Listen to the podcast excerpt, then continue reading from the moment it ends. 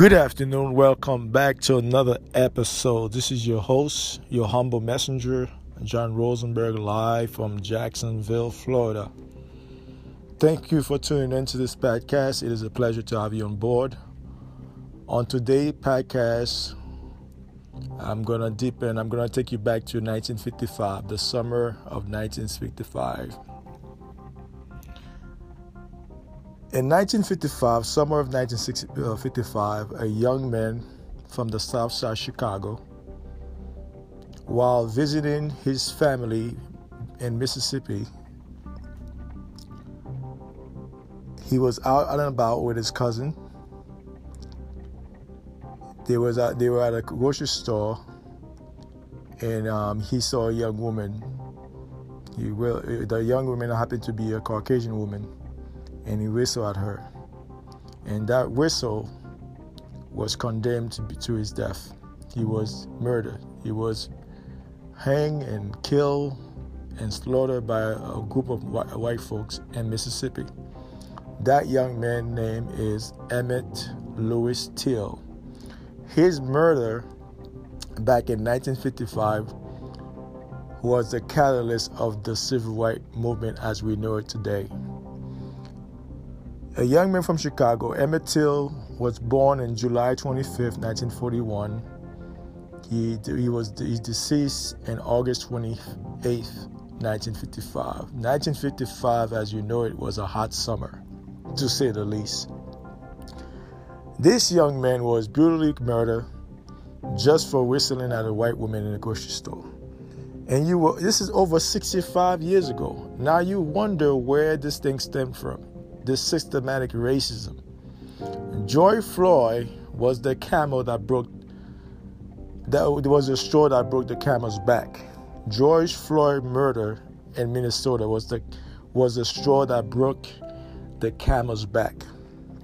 Emmett Louis Till, at that time, in those days, most Americans didn't have no TV. So this was brought in the uh, nightly news in the newspaper throughout the nation. His mother at that time and, and his father, after seeing the body in, in the morgue, she decided to have an open casket. And that was very, uh, she was very strong to do that. Most mothers would have closed the casket. They couldn't bear to see their lovely child brutally murdered like that. So she she was very strong, mentally and spiritually strong, for her to have an open casket. So she showed the world the nasty side of America, the ugly side the, of America. This thing have been going on for so far too long, far too long. We have been lied to, abused, raped, and killed throughout this nation, specifically Negro American. I'm not going to talk about Hispanic. I'm not going to mention African who just got here yesterday. I'm mainly focus on African, so-called African American, which are Aborigines, copper-colored American. That's why I, su- I would suggest that you guys get a 1828 dictionary for you to understand what America is all about, the definition of America. So that being said, this young man at 14 years old, young teenager, Aborigines copper colored American, was brutally murdered by a lynch mob in Mississippi. And those of us from Mississippi, you know that that was one of the strongholds of the KKK in Indiana. Indiana is, is, the epicenter right there. But Mississippi, till this day, till today, 2020, there's a lot of little town in Mississippi, and not only Mississippi, throughout the South, where there's Alabama, Kentucky, uh, Memphis, uh, Louisiana, Texas, you name it. Uh, there's a lot of town, even here in Florida, in Georgia, the Carolinas, Virginia. There's a lot of time like black people cannot really go there after dark. So this young man was visiting his family. While visiting his family, his cousin in Mississippi, his family, I guess his mother's side from Mississippi. I'm just going to go off the off the cuff. Um, he was out there, just like everybody does. You know, they go out shopping. He was at a grocery store. He saw a young white woman. He whistled. Uh, you know how we do when we're young. We do stupid things. Just whistling at, at a white woman. And this young man, life was taken away from, from his family. Can you imagine you being a parent? You send your child to for vacation, then come to find your child was missing for days, and when you find your child was in, you find it in the creek, in a river creek, dismembered. Huh? How would you feel? And I'm speaking primarily to so-called white Caucasian. How would you feel if that was done to your child? You would not like it. You would be outraged. And I know how you, you white folks don't like to forgive. Y'all, y'all practice forgiveness, but y'all preach forgiveness, but y'all don't practice it. Y'all do eye for an eye. All this thing that's going that's transpired with um, the George Floyd murder is still it goes back 500 years. We learn looting from you, white folks. We learn stealing from you. We learn raping, drug addict, all those things that all those bad habits we learned it from you. I'm not saying prior to you guys coming here we didn't have differences. We had wars, but there was wars that we come together and then we had peace. I'm not saying everything was peach and cream, uh, creamy over here in the Americas, but we get along for the most part. But when you guys got here, y'all invaded our land, stole the land, give us false name, bywords, took our land, kill our children, kill our wife, kill our fathers, and then now you tell them why are we complaining? Why are we complaining? Why for you have you, your you, your foot have been on our necks. Your systematic slave, your system is our your feet on our neck for centuries. Your feet have been on our neck. It's time to cut the check and give us justice. Justice is supposed to be blind, first and foremost. There's two justice systems, like I stated in the last podcast. One for white America, one for the so-called blacks. We had enough. We had enough is enough. Like they said, no justice, no peace. Emmett Till in 1958, August 1928, uh, August 28, 1955, this young man's life was taken away from his family. His death was a tragedy in American social uh, social um, uh, instru- uh, infrastructure. It was a, it was a it was a stain on America social uh, justice.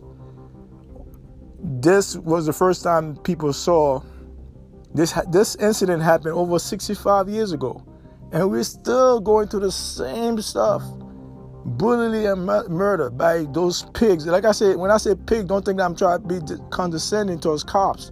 But when you kill somebody unjustly, you are no longer a cop. You have become a pig. Or you know, the next one is a piece of you know what? You have become that because you kill somebody, a law abiding citizen, unjustly. There's no need for you to use excessive force in killing us, our people, like that.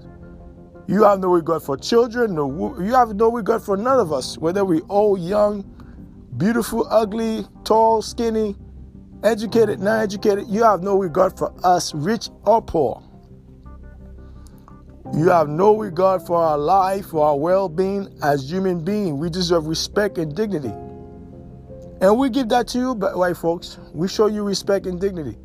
But how come you cannot give that back to us as a people? Why are you having given that to And I'm not saying all white people are like that. I'm not saying that. But I'm going by the law of average, and the law of average has proved me white every single time.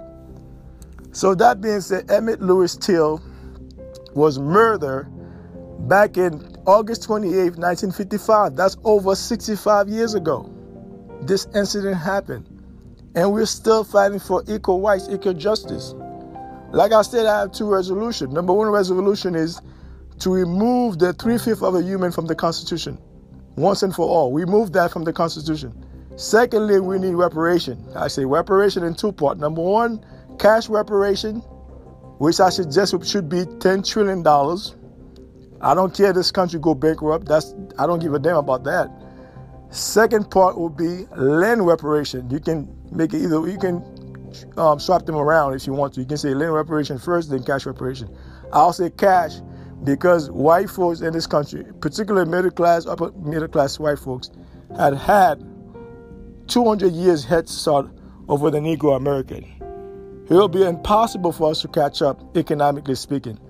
During World War II, the GI Bill was the, was set up to make what America what it is today. A lot of those Negro Americans who fought in World War One, the Civil War, Vietnam, even all those. I'm just going to stay between World War One and World War Two. When those Negro Americans got back to America, they didn't get nothing. They didn't even get recognized, oh, except a few. But most of them didn't get recognized for the for the bravery they have done overseas for America. You want us to, to fight your war, but you won't give us equal justice, equal rights as human beings. You treat us worse than dogs. Five or I think six years ago, when Michael Vick was convicted for uh, uh, animal cruelty, I think he served two years in jail. You stripped him of his contract from the Atlanta Hawks. And white people was outraged throughout this country for this man about animal cruelty, for killing a couple dogs in his compound. But how come you cannot use the same energy when it comes to us as human being? How come you cannot use that same energy? She said, This is not right. This is wrong. This is morally wrong. Like I said, I'm not optimistic about the future. I'm very pessimistic. But if America don't reconcile with her dirty past, her ugliest past, her filthy past, her stinking past, she will burn. I guarantee you, she will burn. This is not my word, this is prophecy. America will burn if she don't reconcile with her dirty deeds. You have lied on us, you have abused us, rape, kill us, you have stolen from us our land, our, our name, our birthright. You have stolen that from us. And you that's the hijack. We're not African. That's the hijack. We are not Af- we are Aborigines. Aborigines is Latin for original. Go look at all those documents. There's no African in there. There's no native in there. The only Aborigine is copper colored American. We have been in the Americas for thousands and thousands of years. We didn't just come, we're not Johnny come lately. We didn't just got here from Africa. Okay, that's the hijack. There's no proof to prove that there's no document to prove the transatlantic trade, uh, slave trade. That's a myth. That is a myth. I'm, this is for the youth and the adult too. But you young guys, I challenge you, young people, I challenge you to go look that stuff. Don't do no DNA taste, uh, test. You need to do a, a genealogy test. A genealogy will trace your tribe, your lineage in the Americas, whether you're from the islands, whether you're from the um, United States of America or South America. Not DNA. Like I say, African American, so-called African American in Africa, and Africans, they have different phenotype. That's scientific. Is not what my word is. Scientific. We have different phenotype. We are not the same people. We have been lied to for hundreds and hundreds of years. You ask yourself, where were the African the whole time? Haiti have fought three wars against the Spaniard, the French, and the English. How come Africa didn't send an um, army to to help Haiti fight those those European powers? I'll wait because we're not Africans. That's why. Negro American, I, I will pose this question to you.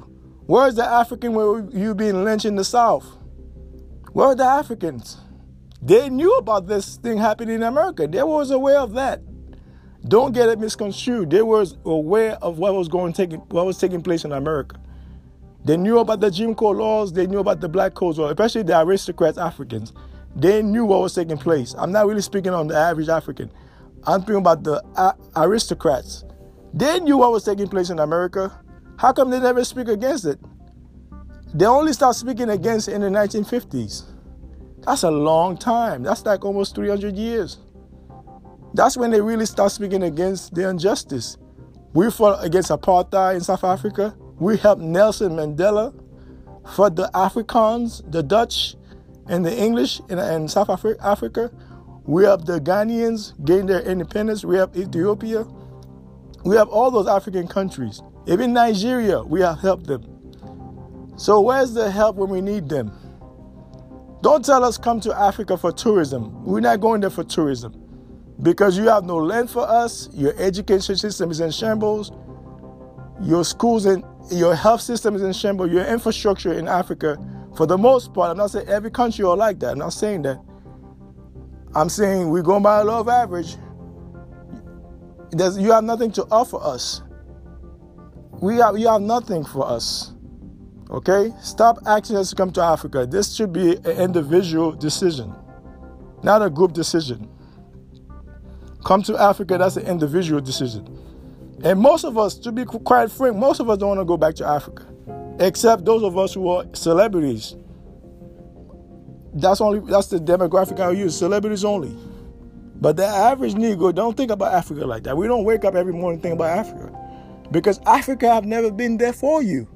It's not a it's not a knock on the African people, but I'm talking about the aristocrat class, the politician in Africa. They have never been there for us as a group of people. Go look at the UN Council. How many African nations have provided acres of land, except Ethiopia, I can think of off my mind. Then I will say Ghana. But those two countries I just mentioned, first Ethiopia and second Ghana. Those are the only two African countries I can think of that had made an effort to access to come to Africa. But we are not African. That's the hijack. Once again, we are not African. That label is put upon us by, uh, by Europeans so they can steal our birthright, our name, our land. That's why they call us colored, Negro, Afro American, and African American. The author beyond that was Jesse Slick Willie Jackson. It was Jesse Jackson who gave you that African American terminology. He wanted to connect us to the so-called motherland. The real motherland is the Americas. Matter of fact, the Americas they, is so big, they divided into continent. we are two continent. Okay, that's how big we are. They divide the Americas into two continent. North America and South America. That's two continent. We're not going to include the, the Caribbean islands. That's how big the Americas is. Uh, the Americas is twice the size of Africa, almost twice the size of Africa. Now, Africa is a big continent. Don't get it misconstrued. Africa is a big continent. You could put the subcontinent uh, India and China and the United States, and they all will fit in Africa. But when you talk the Americas, we are so vast. We're not the same people. Our food is not the same. Our music are not the same. There's similarities, but our food is totally different from the Africans. Our music, jazz didn't originate from Africa. R&B, rap, all those genres, rock and roll, blues, none of those music came from Africa. It came from here. Country music was born in the Americas. Okay? It's not a knock on Africa. I'm not dissing Africa. They had great culture, great dynasty. Okay, from the Egyptian all the way down to South Africa, they had great dynasties. I know about African history. So, that being said, this is for the youth. Emmett Till was uh, brutally murdered back in 1955, August 28, 1955. At the age of 14 years of age, 14 years old, this young man's life was taken away unjustly by a mob of white bigots and racist rednecks.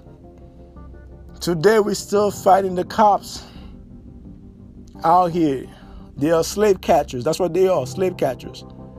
They treat us less than animals. If you go kill a dog out here, you get jail time. You kill a Negro, you get nothing happen to you. You go live your life. So Emmett Till life is a he's a forgotten hero. He's a forgotten hero. But every ethnicity that come to America, they need to look up Emmett Till. And then you have an understanding what is being transpired in America in 2020 with George Floyd murder, you will get a better comprehension what's being expired here with George Floyd. Because Emmett Till murder was the catalyst that start, was the catalyst of the um, the civil rights movement back in the 60s. His murder. And his mother, shout out to his mom, she had the integrity and the dignity and the strength and the courage to have an open casket for this young man. Most mothers, they would not have that. Because it's too much to bear. It's too much stress, too much grief to bear. To watch your son in a casket brutally dismembered is, is hard to bear as a parent. But she had the courage and the strength to have an open casket for the world to see what America is about. For the world to see what America is about. This has been going on for centuries, over 500 years. Enough is enough. No justice, no peace. Emmett Louis Till, rest in peace, rest in power, brother. One love. Take care. Have a great weekend. Bye bye.